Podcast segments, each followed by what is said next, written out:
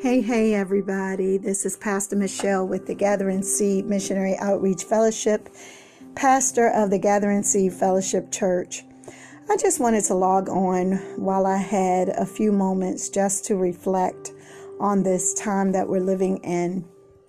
While these times may be uncertain and nobody knows what tomorrow may hold, we can be assured of this one thing that God holds our future in the very palm of his hands. In fact, it was that reason or those reasons alone by which he chose to send the greatest gift to the world, and that being his son, the Lord Jesus Christ.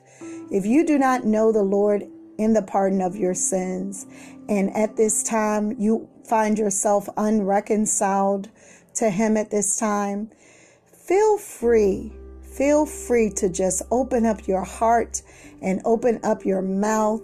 Confess the Lord Jesus Christ, believing in your heart that God raised him from the dead and that he is alive and well with us today, championing on our cause, giving us the strength above what's in our ability to do through his Holy Spirit, that we may one day all meet together again with God. But while we're here, let's make it count. It's not the time to throw in the towel or to give up.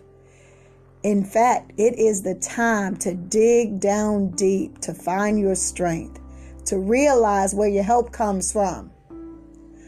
This is an invitation for those of you who are unreconciled at this time to come and be in fellowship with us. All weekend long, we are going to be celebrating the occasion which which is responsible for our salvation, and that is the Passover and Palm Sunday. And we will be celebrating again on Easter Sunday by Cyber Worship Experience. To learn more about the Gathering Seed Fellowship Church, Feel free to visit us on the web at www.gsfcministries.org. You'll be glad you did. God bless you.